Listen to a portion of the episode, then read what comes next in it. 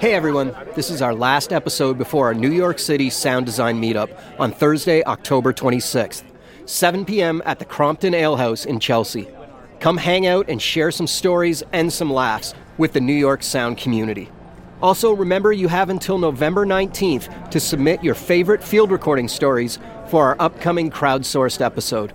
Full details on both the meetup and how to participate in the field recording crowdsource episode can be found at tonebenderspodcast.com.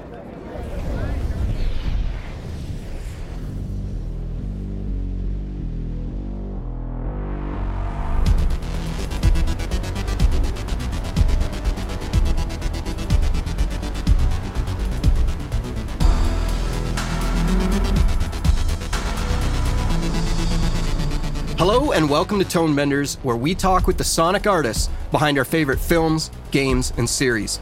My name is Tim Muirhead, and I will be your host today as we talk about the subtle art of cutting BGs and ambiances. This is a craft that is actually often overlooked in the conversation of sound design, and it seems to become the ugly stepchild of cutting sound effects, dialogue, or music. But I think we can all agree that ambiances are what glue a scene together and ground it in a specific place and time. Without strong ambiances, the worlds created in recent shows like The Last of Us, Avatar, or The Grand Budapest Hotel would feel flimsy and simply would not work. So we've gathered some editors together today to preach the gospel of the importance of BGs and hash out the many ways that they tackle making ambiances influence the overall experience when we watch a show. So, first up, we have our returning champion, Tim Nielsen. Tim is based out of the Bay Area and is a sound supervisor who really enjoys cutting the ambiances on his own projects. Projects like The Dark Crystal, Age of Resistance, Solo, A Star Wars Story, and Moana. Welcome back to Tonebenders, Tim. It's great to talk to you again. Thank you very much. Good to be here. So, next up, we have Toronto based sound editor Kayla Stewart, who really opened eyes with her work on the recent Guillermo del Toro film Nightmare Alley, which had a very specific feel to it that was locked down by the ambiances that she cut. She also worked on the Fraggle Rock series reboot, which got heavy rotation in my house. So, welcome, Kayla. It's great to meet you. Great to meet you too. Also joining us is Mitchell Lestner, working out of LA. Mitchell was responsible for the ambiances on multiple episodes of the Last of Us series, which I thought had some of the greatest BGs that I've come across in a long time.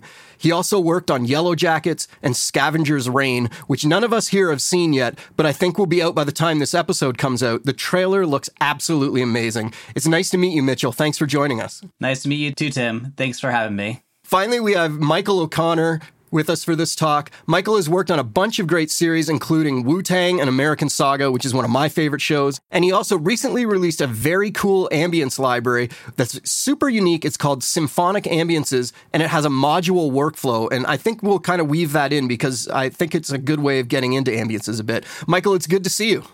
Hey, it's nice to be here. Well, let's start the conversation off with just talking about why each of you like cutting ambiances. What about it draws it to you? Tim, why do you get drawn to ambiances? Some of the early projects that I worked on were sci-fi and or fantasy, and I just really fell in love really quickly with how detailed you could get and how much of the storytelling could be done through the ambiances. And it was also a great chance to get out and record for me, which I love to do as well. So it was a great opportunity to just try and find new things to incorporate and I think maybe because it is the unsung hero, and you know, it's it's something that's pawned off. I mean, it was pawned off to me on Lord of the Rings, I'm sure, because I was sort of the new effects editor, and they were like, "Here, you you deal with this. I don't want to deal with it." And you know, I took that as a challenge, and uh, on a movie like that, a huge responsibility. So I've just always found that it's one of the most creative places to play in, to, for me, if the film allows it, and if the filmmakers allow it. And sometimes they don't, and sometimes you're kind of stuck with something mundane, but with the right project, I just find it's one of the most creative parts of the filmmaking for me personally. A lot of the same experience, you know, when you're first starting out, people people throw BGs your way because it's everyone thinks like, oh, that's an easy thing, but it's a lot more detailed than I think a lot of people realize. It gives you an opportunity to tell little stories that might be happening sort of around the main action and really set the tone for the scene and and even for like the entire project. Mitchell? I had a similar experience as Tim and Kayla. I started out cutting BGs as well as a new union editor. But I also agree that BGs can help set the tone of like any scene. It's like a horror, like if you're working on a horror film, like maybe you want to have like very sparse backgrounds to like build the tension.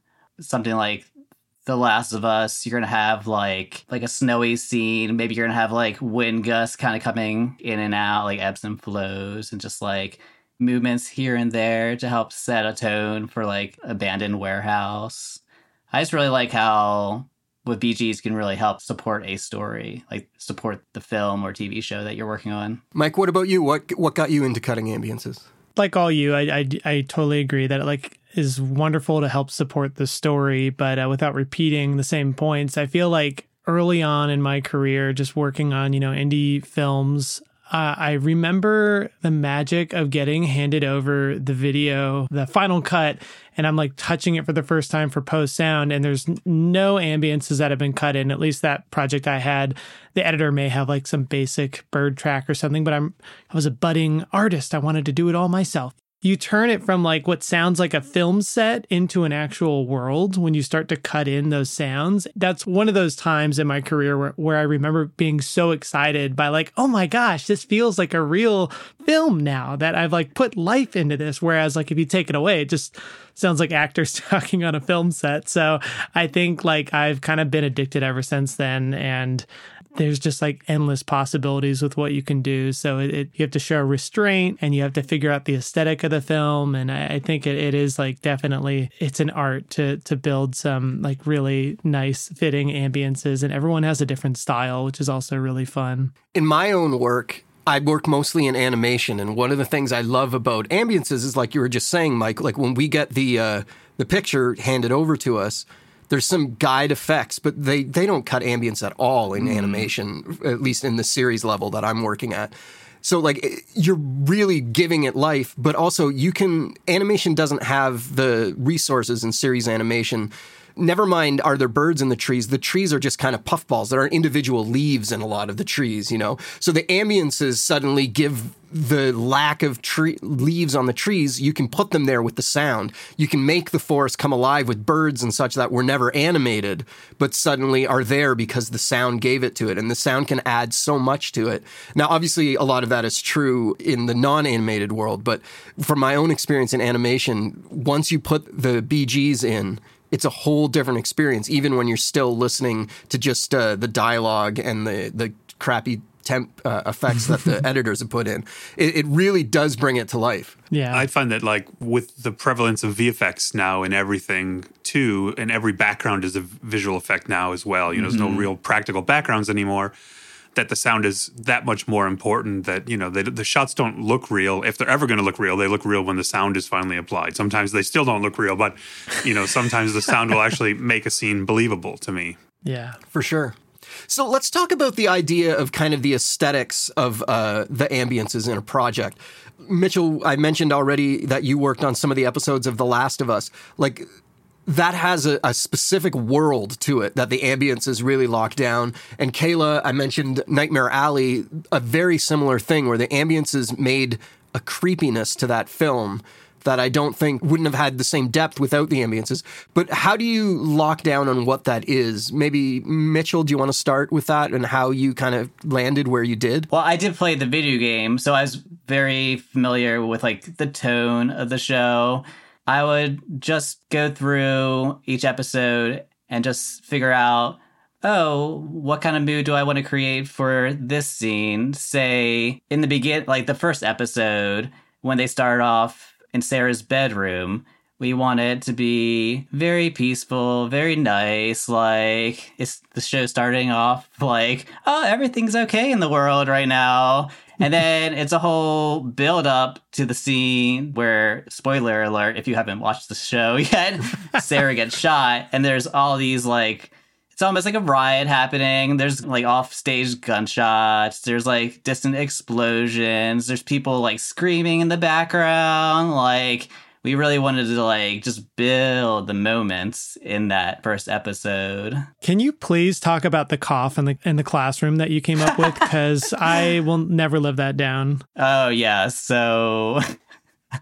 Uh, so there's a moment in the classroom where I was like, uh, you know, it would be funny if there was like this little offstage cough from like one of the students to kind of signal that something's go- something's not right. Like, something's going on. That cough plays so well because funny that you bring it up because that's actually one of the things that when I was discussing it, discussing the show with friends and and everything, even like non-soundy friends, people would actually commented on that scene specifically as really building tension and those little moments in the background. So that's that's really cool. It worked so well. Oh, thank you. Thank you so much. Was that on the effects editing pass for you or the background editing pass? You know, how these areas are gray, you know. Oh yeah, so that was the backgrounds. That was like tend to think of like the offstage stuff like as backgrounds. So I'll do like a background bed pass and then I'll go forward and do the little nooks and crannies of like the offstage effects. And so the cough was an offstage effect. It was very effective. I, in that moment, I was like, those kids are all screwed.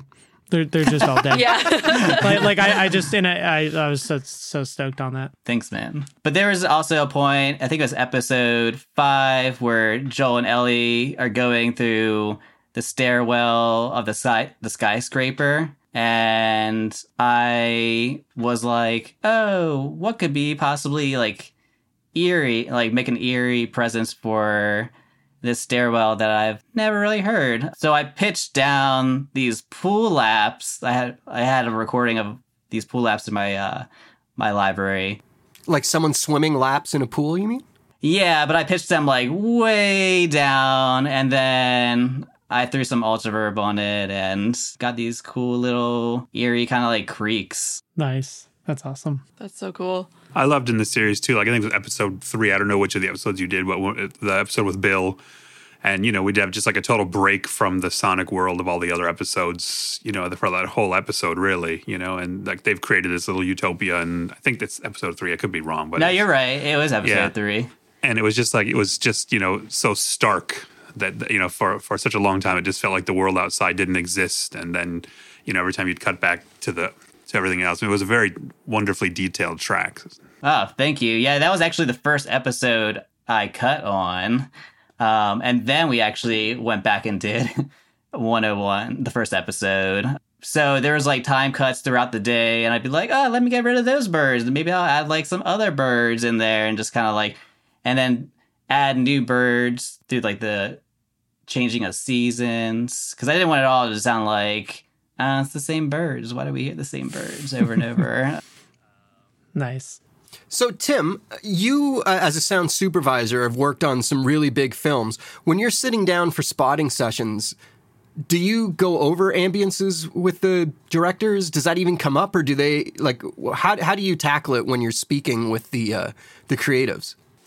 It doesn't come up a lot, honestly. I mean, they're usually it's it's weird. Some directors are really good about spotting emotionally, which is the most important thing. That's all I really care about. And you know, some just sort of rattle off. Well, we need a door here, and then there's a car here, and you're like, okay, yes, well, we know that. We don't really need to talk about the really obvious things. Some directors get into the emotion of scenes and without necessarily getting into specifics in the backgrounds but they'll you know they'll make clear the intention of a scene this scene is sad this scene is tense you know and that's what i just need to know you know if it's not obvious from the story and if they're playing if they're trying to subvert what you see or something like that it's very useful for them to give you some emotional guidelines but beyond that very rarely do we get into into any details. If anything, they usually want to talk about specific sequences and the effects work in them and things like that. You know, and solo, the big train sequence or something, and they want to talk about where's music going to be, where's music maybe not going to be, and things like that, which are important too. But yeah, I think a lot of directors, when they get into the final mix, will really start to hear the backgrounds for the first time. And then we usually sort of work on things in the final mix often. Rarely does, for me, does backgrounds come up in the spotting. Usually it comes up at the end. So you're just using your own creative rein to come up with it at that point. Yeah, usually the first pass is mine, you know, and which is fun. You know, I mean, the movie. I always think the movie, uh, the project, usually tells you what it needs. You know, if you're paying attention to it, you ought to be able to know roughly. You're saying in The Last of Us, this the, the storytelling kind of guides you, and then you help reinforce the storytelling with what you're doing. And the important thing is just to reach out to the director, picture editor when you're unclear on something. Like, hey, is this scene supposed to be funny, or is this supposed to be you know and if if you're in that situation then somebody hasn't done their job as well as they should if you have to ask those questions but it comes up occasionally where there's some ulterior motive going on with the with the show yeah so the first pass is uh, for me just completely freeform i don't make any notes i don't think about it I just start throwing things and I work very fast on the first pass of the backgrounds because I'm just looking for the essence of things. I'm not worried about the detail at all at the beginning. I just need to find the foundational work to start. And I always start with that. I always start with the airs and the most static things because that gives me the first Lego block. And I force myself to just work really fast. I might cut the entire movie in a day, you know, the backgrounds, the first pass.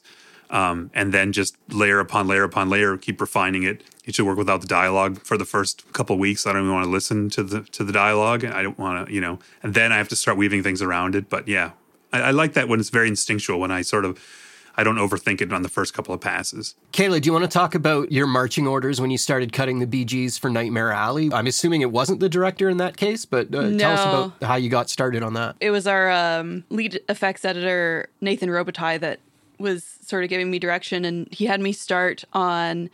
Uh, he gave me just like a few scenes to start off with because we were getting things a little bit piecemeal in the beginning. So he had me start on some of the carnival scenes and some of the uh, exterior scenes. So the carnival carnivals are always a really interesting beast to tackle, I find. And strangely enough, I think almost every single show I've worked on in the last several years has had a carnival show up in it somewhere.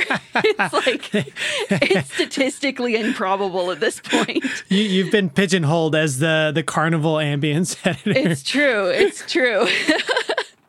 but um, carnivals, especially when it's like a big, long scene, it's always trying to move through and make sure it doesn't sound static. Because if there's a character and we're following them through as they're walking past different booths and and attractions and everything around them, you need everything to sort of change with it, right? So like it was sort of trying to find those moments where I could shift, you know, stop hearing one thing and start hearing another and telling these little stories that are happening off screen.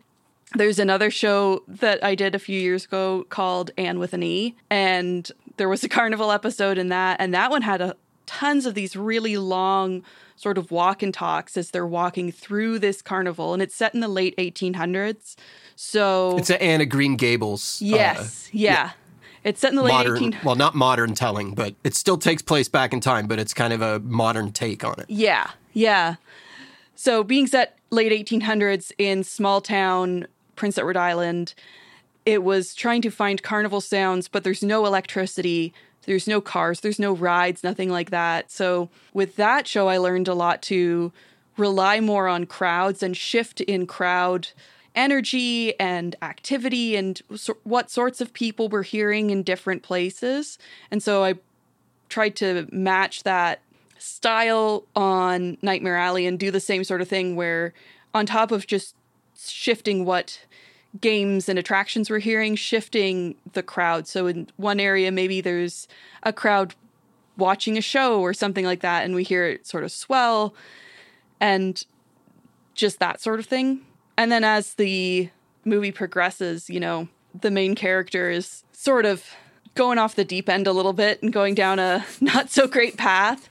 And at so at the end when we get back to carnival stuff again, it's it's a little darker. I guess when we get back to the carnival at the end, it's not it's not an active carnival. They're they're in the process of setting it up, but there's at that point it's a lot of like dusty, dry wind, and it's kind of just it just sounds more.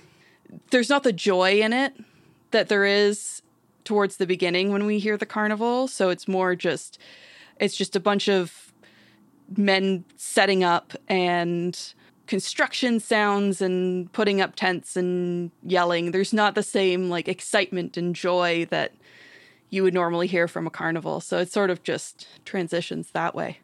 I was gonna say that the the crowd energy thing you mentioned is like that's so hard. Like it's so detail oriented and to like keep it fluid and not sound like you're just fading between different Yeah. types. Like that's so tedious. Can I ask what you used for source material for the the 1800s project? I haven't seen that, but Oh my gosh, it's I don't even remember it just digging through libraries until because also trying to keep it M and E safe at the same time. yeah. Like it's just uh yeah. Yeah, it's just I don't remember that was it was back in 2018, I guess, when I did that one. Yeah, just digging through a lot of libraries. Thankfully, I have access to the libraries that we have at Sound Dogs, so I could use some of that. And and also just a lot of it is thinking outside of the box because and that's when I'm when I'm working with newer editors and trying to like teach them how to cut BGs and stuff. Always trying to tell them like don't just uh if you're looking for carnival crowd, don't just search carnival crowd. Try and think outside of the box of like where else might I find a crowd sound that I could use instead. So I know I wanted to pepper in like like carnival barkers that you can hear sort of yelling things out, but keeping it M&E safe. I, I it can't be an audible language, right? So I I ended up finding auctioneers at a fish market, and I think it's it, it sounds like it's um it's either Arabic or Turkish, and just sort of cutting chunks of it, just little bits that aren't full words, um, but can sound if you blend it and it just sounds like somebody's yelling something, but you really can't tell what. Uh, and then once it's like processed enough and, and pushed into the background, you just sort of hear this very indistinct auctioneer type yell. Yeah, right on. the the recontextualizing crowds is is really a t- challenge sometimes. It made me think of I was working on an episode. Uh, Tim, you brought it up the Wu-Tang: An American Saga, and the showrunners wanted like this really sketchy sounding club where like people get knifed there, like it's just like super sketch place to be. And so I was like, well, I can't just search like you know sketchy nightclub like that doesn't exist. you know, it's going to be like totally fake. And so I ended up going with um, boxing crowds. It's like a lot of like like aggression and like testosterone, and so just like a lot of like ah, you know, just, and you're like, okay, yeah, that works, but like you just gotta like think on it, like what. What other you, context? You didn't, you didn't, go to a nightclub and knife some people with a recorder? You know, I did art? that. I did that, but the voices were distinguishable, so I had to, you know, re- rethink the strategy. I know, yeah. Please try uh, not to speak English discernible words while I stab you repeatedly. yeah, just print it on my shirt in bold text. I'm yeah. an audio recordist. Yeah, and this also might be going back to the carnival stuff. This might be too in the weeds, but in terms of laying that out for the mixers, when you talk about like keeping the movement, like say the camera is moving through attractions or whatever it was, and I could see you like establishing an area in like stereo or like quad files or whatever, but then you're like, oh, I'm moving through it, and now I have to give the mixer like these like kind of like little food groups to move around like how do you prep that? Do you like turn them to monos so they're easier to pan with? Or do you like just keep them in separate food buses in the mix template? Like i'm just curious about the the technical layout there. Luckily i was passing my stuff on to another more experienced editor so I'm, i can't say for sure if he changed my organization too much or not. Sure sure. But uh, i typically try and keep it anything that's going to run through the full scene. So airs, wind, stuff that's that's not going to change as we move. I would keep those on my A set of of BGs. And then depending on how wide it gets, sometimes I'll break it up like B set is just going to be crowds. And so then I try and checkerboard those as I'm transitioning them. And then C would be games and and other other activities like that. It it depends on the show. Like I that's how I did it for Nightmare Alley. I'm trying to think back to Anne. I think on Anne I had games and crowds together on the B set because it wasn't going as wide because it is it, it is like for television. So typically we don't have to go as wide as we might for feature film. Right, right, right. Okay, yeah, I know every like kind of mix team does it differently, so I, I was just curious because I've been yeah. I've had re-recording mixers who are like, I want it all mono. It's got to like be easier to grab or whatever. But like yeah. for am- for ambiances, you know, you're like, oh, but I don't want to give you mono, you know. Yeah, yeah. So that brings that brings up a question. I'm curious, like Mitchell and Last of Us, how wide were the where your cut tracks to the back? They must have been quite wide, as wide as the feature, I'm guessing. Actually, the beds were actually three pre-dubs and then there is one pre-dub for offstage effects, and then sometimes we make like a pre-dub for like oh there's like uh snow gusts and that would just be like one pre-dub and then there'd be like a rain pre-dub. There was that one scene in the Bill and Frank episode where it's raining outside and oh man, I can't remember the people. The Raiders uh, were coming. sorry, the Raiders are coming. You see, like they're in the forest, so there has to be. There's a lot of rain and different perspective cuts for that. We go back inside the house and then we go outside the house. So it has a different pre dub for the rain since it was so big. But actually, the beds, I don't feel like that was that many pre dubs. How many do you usually work 148. with? Oh, it depends. I don't know. I mean, I yeah. mean, Rings Rings probably had 150 background tracks across maybe eight pre dubs, something like that. But that's also it depends if the mixer wants to checkerboard or not. You know, back then we had to checkerboard because we were printing still to mag and and different things in it. Uh, so we you know we would checkerboard A B so usually A1, A2, B1, B2 like that. A lot of nowadays mixing in the box, a lot of mixers don't care about checkerboarding the ambiances anymore. So we get by with maybe six six background pre-dubs or eight total, something like that. But um, yeah, eight, eight's pretty typical for us on a on a big feature. Okay. Yeah, I didn't, I didn't feel limited. I was just like, oh, just gotta make the right right decisions and right. just go from there. Mike, I want to dig into your uh, recent library that you released, Symphonic Ambiances. Something that's really cool about it. It's a modular workflow. Maybe you can explain it a bit better than I, but quickly, you you have uh, scenes.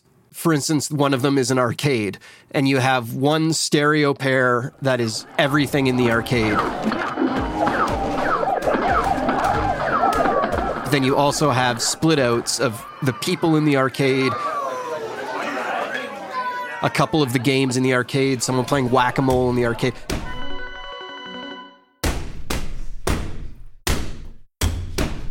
Everything's separated out differently.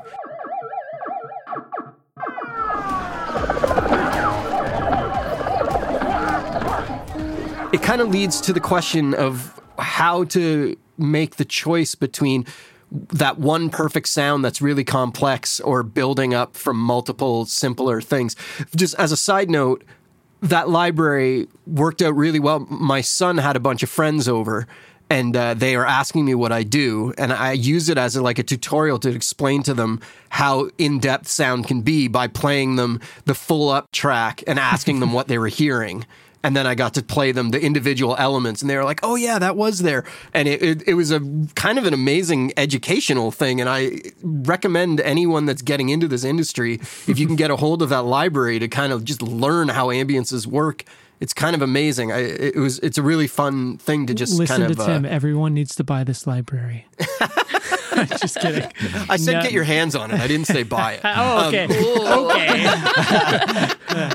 You know what? No, I'm uh, done with this call. No, just kidding. we, know, yeah. we know how things work in Canada, apparently. Yeah, yeah. yeah. Uh, I mean, the reason why I made this library, the symphonic ambiances, uh, like the rest of us, we're all trying to get home at a reasonable hour. We want our, you know, we want to save time. I work in television mostly, I get on average for an hour long show on my shows, I get around six to seven days per episode. It's a very tight deadline for doing this is backgrounds and effects and design, uh, if there is any. But um, so it's like I'm on like pretty wicked fast shows, and I love cutting backgrounds. Like I love backgrounds with a lot of detail, with a lot of options for my mixers. You know, I don't want stuff to be baked in there, and I think it was born out of necessity um, because sometimes you'd be like, oh yeah, like here here's a great arcade ambience, and then if the mixer or director is like, oh, what's that weird sounding game? Like there shouldn't be an Atari console there. That that won't work. And then you have to toss out the whole stereo ambience or whatever it is. And you're like, well, we don't have an arcade anymore. So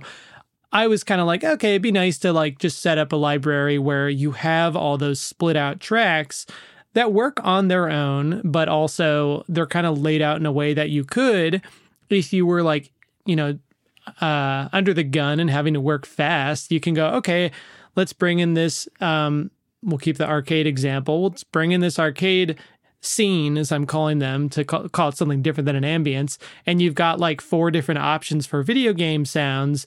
And then, yeah, like uh, Tim mentioned, there's like a whack a mole sort of a thing. And then like kids and adults, like as a walla track, as another layer. And that way you can go, oh, like this game's a little too loud.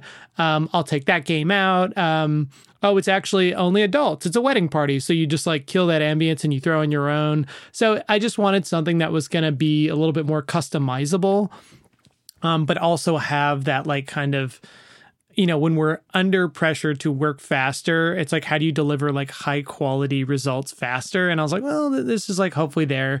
But it's also for me, I just like sometimes you're like, all I need are reverse car beeps for a construction site. That's all I need. Like just those reverse beeps.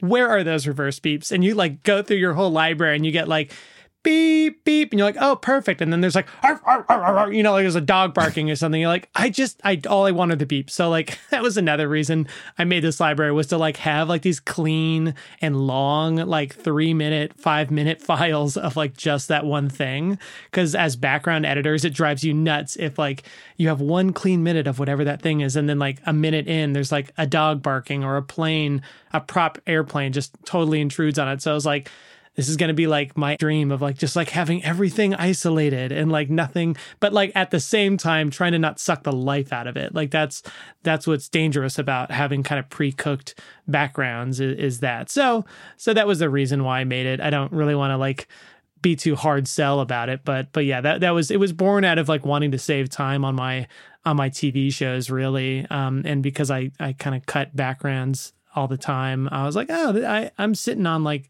10 years of recordings. I can like pull enough of these ambiances together to make it, you know, somewhat of a useful resource. So, so yeah. You've sold me on it.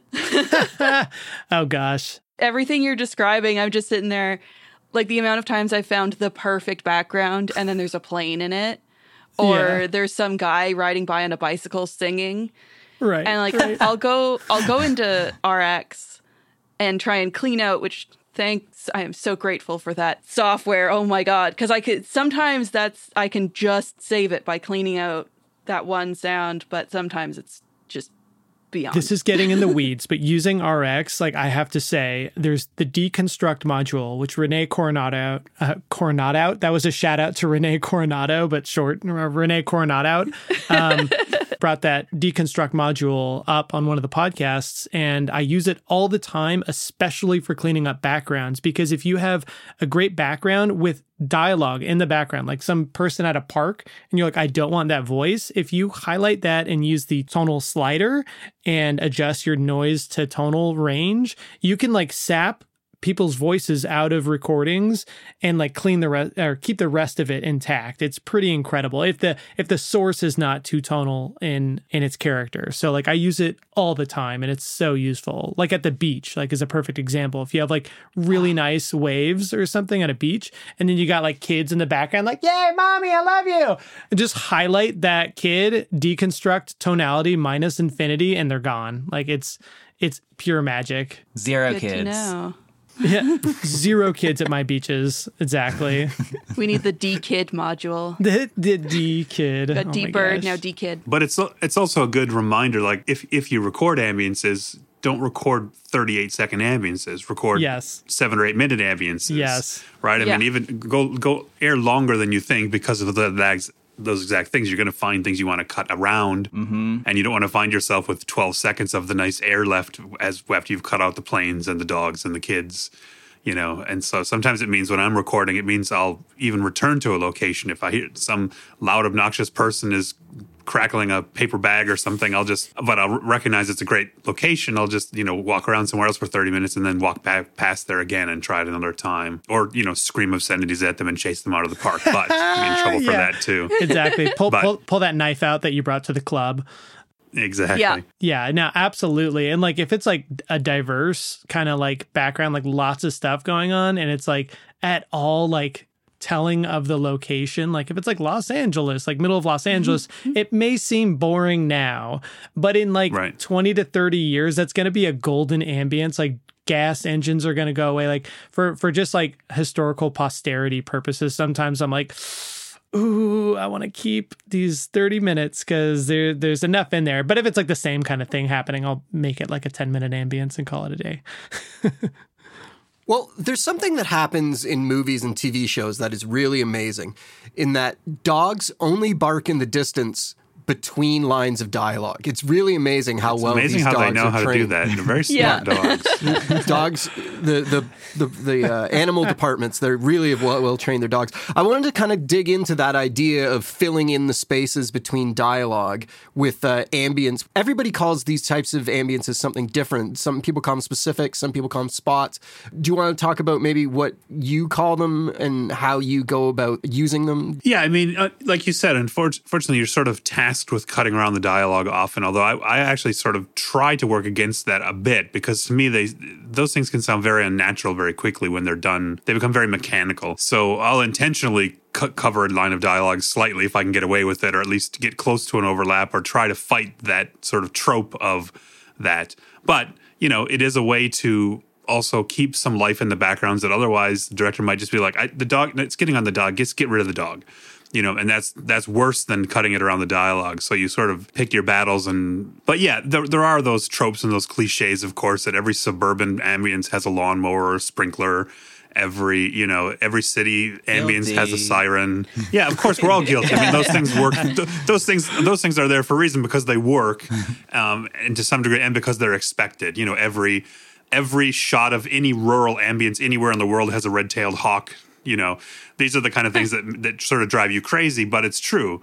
Um, and those are some of the worst examples. But yeah, but you know, then again, if you're cutting, you know, something like Dark Crystal or Lord of the Rings, you know, you want all of those little off-screen effects because otherwise it's very boring sounding. And you know, and when they start to compete with the dialogue, you know you're going to lose, so you have to sort of learn to cut around cut around the action, cut around the dialogue, or at least find sounds that won't compete in the frequency range with the dialogue. That you know, uh, any trick you can do to sort of keep the life in there, right, without drawing attention to yourself. That's what we're always trying to do is like sneak things in. I think background editors are very sneaky. You know, we have to be because we can't. You know, we, if it's drawing attention to it, it's going to get called out, and somebody's going to, you know, some producer's going to be like, "I don't like that sound," and you're like, "Rrr." so um, yeah. So I think you know, I have my I have a little collection of sounds in in my mind that I know that I've recorded little details. I know the good dogs that can bark in the distance in between lines if I need them and things like that. And I'm always carrying a recorder with me, looking for those little tidbits and things like that. What do you call the tracks that you put those on? When I lay out my backgrounds, I don't I don't necessarily give the name. Off-screen effects, I guess we would call them most of the time, but you know, I put them in like the last pre-dub of the backgrounds. So or you know, or specific details or something like that. But usually they're off-screen, right? So they usually go lumped together in one pre-dub. So whether it's an off-screen single bird or a dog or a lawnmower or whatever, you know, it's, that's that gray area between the background tracks and the effects tracks. They they go to the background stem, but but they're you know treated more like cut effects. I I agree with Tim where I try to kind of like weed the offstage effects. Not like oh somebody uh, somebody just talked. Oh let's have a dog bark. Maybe I'll have like a telephone ring like right before a line of dialogue, so it's like it feels more natural. But sometimes I'll be like, oh maybe if I move that like a frame back, it'll feel a little bit better. So sometimes every single time I get done with an episode, I'll play back that episode and be like do like little nudges here and there just like to get a better feel for how everything's playing with each other but yeah i just i usually just call those effects off stage effects or spotted effects and they're just on their own pre-dub sometimes the mixer wants the interiors on a on one pre-dub and then exteriors on a different pre-dub it really just depends on the mixer Yeah, I find usually I base my organization off of the mixer. If I if I haven't worked with them before, I'll ask like, "Hey, how do you want this laid out?" And like I know on one show I worked on, the mixer wanted all door bursts on the D set, which I was like, "That that makes it easy." D for doors. Yeah, yeah. I do that as a mixer. I, I mean, I, I lay out my entire show based on that. Electricity explosions are always on E. Ah. Cars are always on C. That is Body falls actually are always really on B. For Yeah. certain types of movies that you know that are going to have those recurring things, it's actually quite a quite a useful thing to do sometimes because I never have to look at a at a binky, I just know instinctively what things are going to be. I mean, you you can't do that for the entire show, but yeah, I've- actually a lot of mixers I know like to do that as well. Yeah. Hmm. Di- didgeridoos and doors on D. Yeah. Exactly. Let's go back. Yeah, let's go back to the binky. What was that? Yeah. What's a binky? A ba- you don't know what a binky is? I don't know what a You binky kids. is. You kids. uh, well, a binky takes its name from a baby's blanket. We call those binkies, right? The child Yeah. needs their blanket. A binky is a basically a top sheet of a layout of the organization of the mix. So that the mixer in the old days, before they could look at a Pro Tools screen, would have literally uh, a printed sheet of paper that was basically the, the pre-dub layout. So AFX, punches, uh, door slams, whatever, BFX, body falls, and then that would help them guide them because you know they weren't they didn't have screens for the longest time, right? They couldn't mm-hmm. see the Pro Tools, they couldn't see any waveforms, and so they had no indication of what the sound was until they listened to it. And that would just help guide them.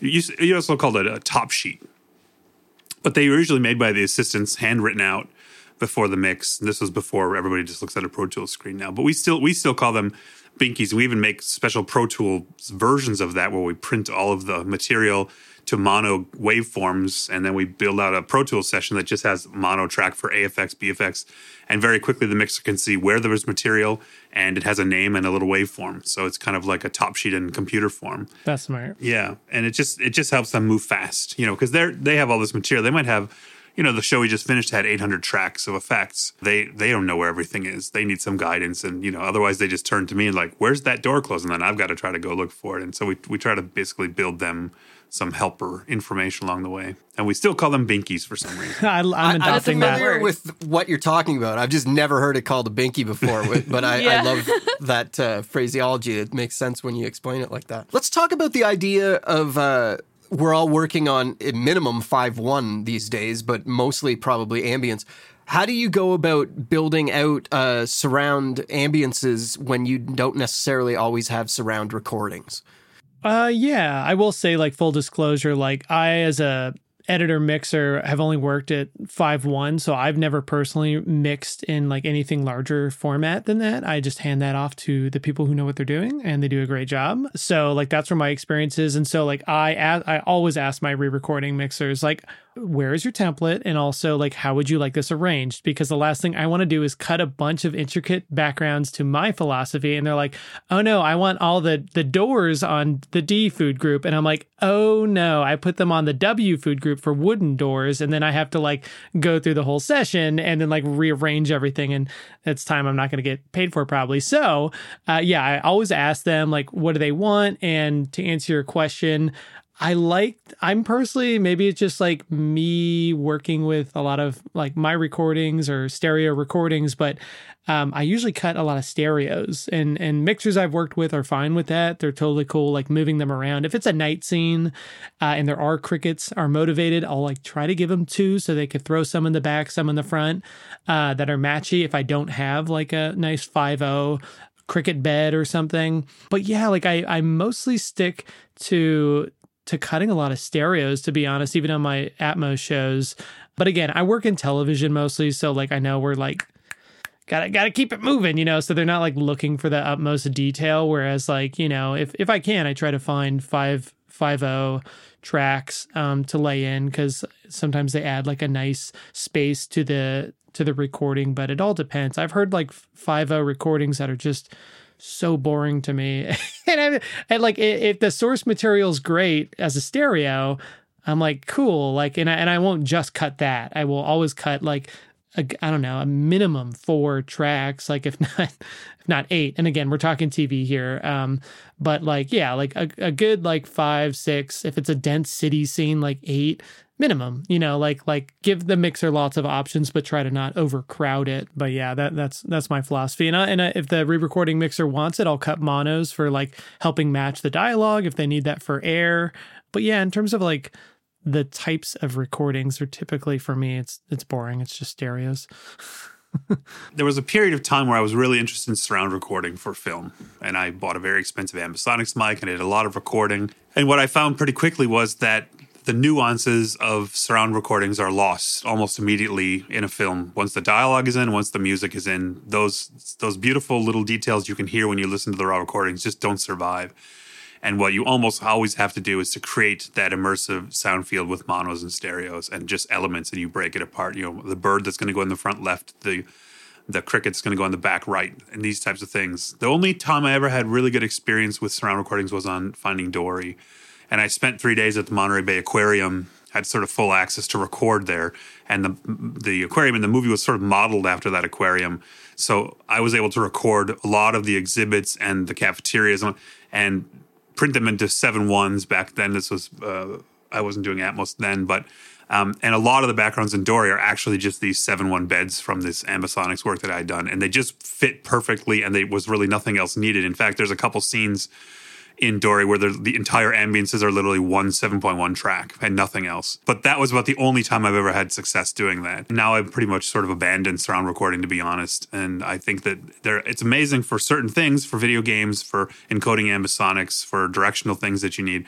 But I found in the film work that you need more dynamics than the surround. So it, it's fine to take like a 7 1 bed of air as your jumping off point, but you're always going to have to cut a bunch more details on top of it. And the worst thing is you can't layer 10 7 1 tracks on top of each other, right? You just get noise really quickly. That's the other problem with surround recordings is you might start with one as the base, but you can't cut a bunch of them together. Kayla, are you working mostly with stereo tracks? Yeah, uh, I was going to say that actually makes me feel better because I'm sitting here like, I for for years because I was working in in like offices that are shared with other assistant editors or junior editors and so I was always working on headphones and now even with my home setup I just have stereo speakers. I don't have the I don't have the fancy setups that you guys have but oh, um, oh no. I've I only had stereo for like the longest time, and I'm like, oh my god, I'm such a plebeian, and I finally got a, I'm finally at uh, LCR right now. I'm like, ah, uh, it's it makes such a difference to hear like the center channel. But no, I worked on with stereo for like the longest time, and it's still great. Yeah, yes, I think a lot of it is because of that. I, like I'm only listening to it in stereo anyways, so I tend to stick to just stereo tracks and and and monos for detail because it's what I've always done. yeah, kind of in that same vein, like Mitch, you just mentioned, like the dialogue coming out of the center, which I agree is really nice if you're on a 5 1 project. But um, I'm curious what you all do when cutting your backgrounds, if you play the dialogue or not, because I certainly do. I like always have the dialogue up. Yep. Yep. I play the dialogue, I play the music. Mm-hmm just to see how everything's playing together. Yeah. Even in like it's mostly temp music for the most part, but sometimes, like in The Last of Us, they use some of that score. Oh yeah, no, you got to play the music. If there's bump ba and you're like cutting these like cute little leaves, like tickling branches, and you're like, these are the best little leaves ever. Like everyone's gonna be stoked on these, and then you're like, where the where? Wait, there's music here. You know? So yeah, I agree. But you know the danger, though. I, I I will say I never listen to the dialogue for the first few passes, and then of course you have to, and the mu- and the, the music as well but the music is always changing too, right? That temp music is probably not going to be what the final music. It might give you the rough mm-hmm. placement and sometimes mm-hmm. the idea of it, but I wouldn't make decisions necessarily based on temp music tracks.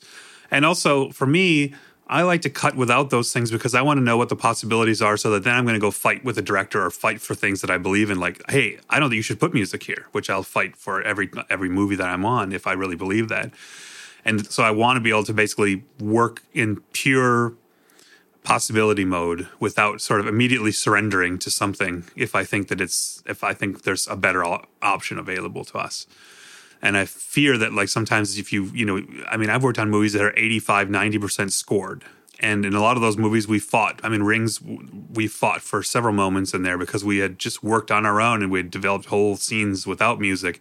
And then we presented them and we said, we don't, you know, and, and we won some of those battles. And music was pulled out at the last minute on, in a few places in Rings and stuff. And so I, I think, you know, yeah, you have, of course, you have to listen to those things, but don't don't let it demoralize you because sometimes it can and um, you know cut the detail leaves anyway because you never know when the director is going to be at the last minute you know i don't really like this music you let's pull that out. And then you're caught with your pants down if you don't have something prepared well you know?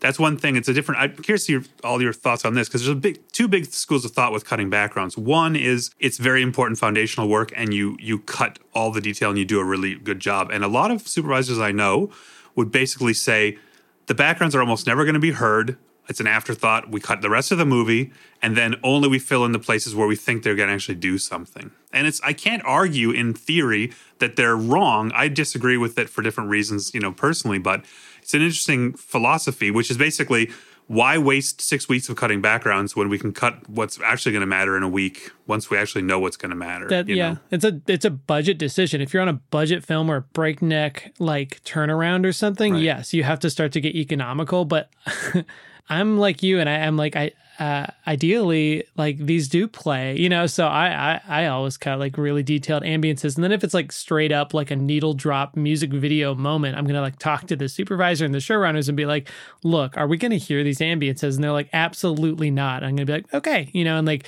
and then start to focus on spot effects or hard effects Sure. there. Now that the second description you made uh, made me want to throw up because yeah, I know I don't I don't Same. I, I like to yeah I like the world even if they're gonna kill it on the mix stage like absolutely kill it if it serves the story but like.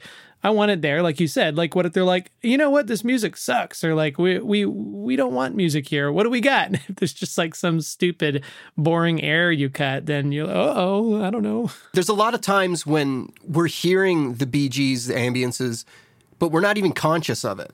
Like it, it's not the, it's almost always not the the favored thing we're hearing. But sometimes even when you f- mentally you can't hear it, there's some kind of emotional value to it being there anyway. Yeah, I always describe it as like one of those things where um, you may not notice it when it's in there, but you'll definitely notice it if it's not. Because, For sure. like, when you're wa- walking out in the world, you don't necessarily notice every car going by and the bird in the tree that you just walked past. But if all of those things are taken out and you're walking through a perfectly silent world, you're gonna notice. Yes, th- yes, and yes. that's like my whole. That's my whole soapbox for like. Okay, I just feel like there's been this like trend aesthetically in TV world that like everything must be like very clean, like sterile clean. The backgrounds and Yeah. and yes, I'm all for understanding dialogue. I'm not saying that. I'm just saying like you have you are you are taking away a sonic tool, which is what you just described, which is if you have ambiances and you say want to go into the head of a character, you can now take them away. And that, like, you could either use it to, like, make the audience feel uncomfortable, or you can do it to just make it more intimate voiceover, whatever it may be. But if you, like, have nothing there ever, then you're going to go nowhere. So you're just, just stripping away huge dynamic sonic tool. So I'm so with you. And, like, especially in, like, horror or anything that, like, you have tension. Oh, yeah. It's, I'm Yeah. so with you on that. One piece of advice I was given at an early stage of my career when cutting BGs for any scene, just have one layer, make sure like this one layer has character. Just like if they strip like the rest, you're like left with just like something that has character in that scene. And I felt like that was the best advice for cutting BGs I could have ever gotten Yeah, I like that. say like, oh, there's like a rattly AC or interesting room tone, not just like stale air. Yeah, yeah. for sure.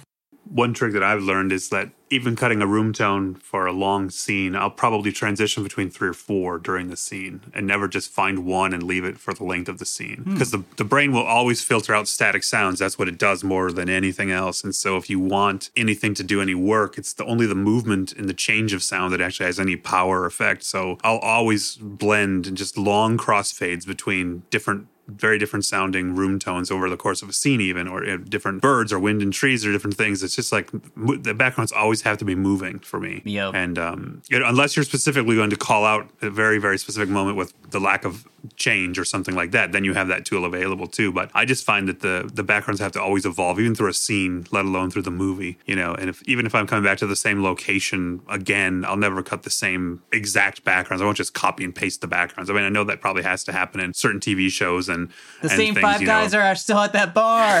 exactly. why, why are they still They there? keep talking about the Yeah, same yeah. thing over Yeah, and over no, I- again. yeah, yeah, and I get that, but you know, That dude Mike just stabbed someone. yeah, again. again, he's, he's not in jail. No, I'm with you on that, Tim. And if if you know, because in TV world, like you're saying, we, we have to like chop chop, and uh, and so there is copy paste work that is done. I will take that ambience and I'll cut it in the middle and move it, you know, move that part to the back so you don't hear the same intro. But if I'm good to myself. It's honestly just like for my own entertainment. I will typically have like if a show takes place in a dense city, I will have like so many different cities that I cut, and I will get so bored of the same thing quickly, even if that means swapping out just a few of the layers, you know, just to give it that variety. I'm with you. Yeah. Well, thank you very much for joining us today. I think this has been a really fun talk. A couple of you mentioned it's something that uh, we could talk about a lot longer. And it's strange that BGs just aren't talked about very often. So I'm really glad that we got to have this conversation. And uh, we'll have to kind of regroup in two years or something and uh, continue because there's still lots more to talk about. So thanks very much for joining us, everybody. Yeah, thank you, Tim. Thanks, Tim. Nice to meet you Yeah. all. Yeah, nice to meet you guys. Thanks for having me.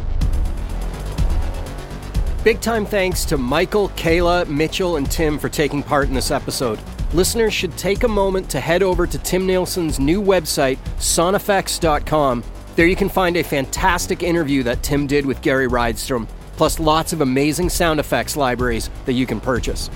Don't forget about our sound design meetup in New York City coming up on October 26th at the Crompton Ale House in Chelsea. I'm looking forward to meeting a lot of people from the New York sound community. It's going to be a really fun night. This episode was volunteer edited by Matthew Mutton, who is a pleasure to work with. Matthew is based in the UK and his sonic adventure is just beginning. He has finished college studying sound for visual media and is now working helping people with their passion projects and indie films. He's currently doing sound mixing, editing, and sound design as a freelancer. He can be found on Twitter at Matt Mutton Sound. My name is Tim Muirhead. Thanks for listening and spreading the word about Tonebenders. Talk to you soon. Tonebenders is produced by Timothy Muirhead, Renee Coronado, and Teresa Morrow. Theme music is by Mark Straight. Send your emails to info at tonebenderspodcast.com. Follow us on Twitter via at the Tonebenders and join Tonebenders Podcast on Facebook. Support this podcast. You can use our links when you shop with Amazon or B&H, or leave us a tip. Just go to tonebenderspodcast.com and click the support button. Thanks for listening. Are you looking for more audio related podcasts to listen to? Tonebenders is part of the Audio Podcast Alliance, featuring a hand picked selection of the very best podcasts about sound. Be sure to hear the latest episodes from our friends in the community at audiopodcast.org.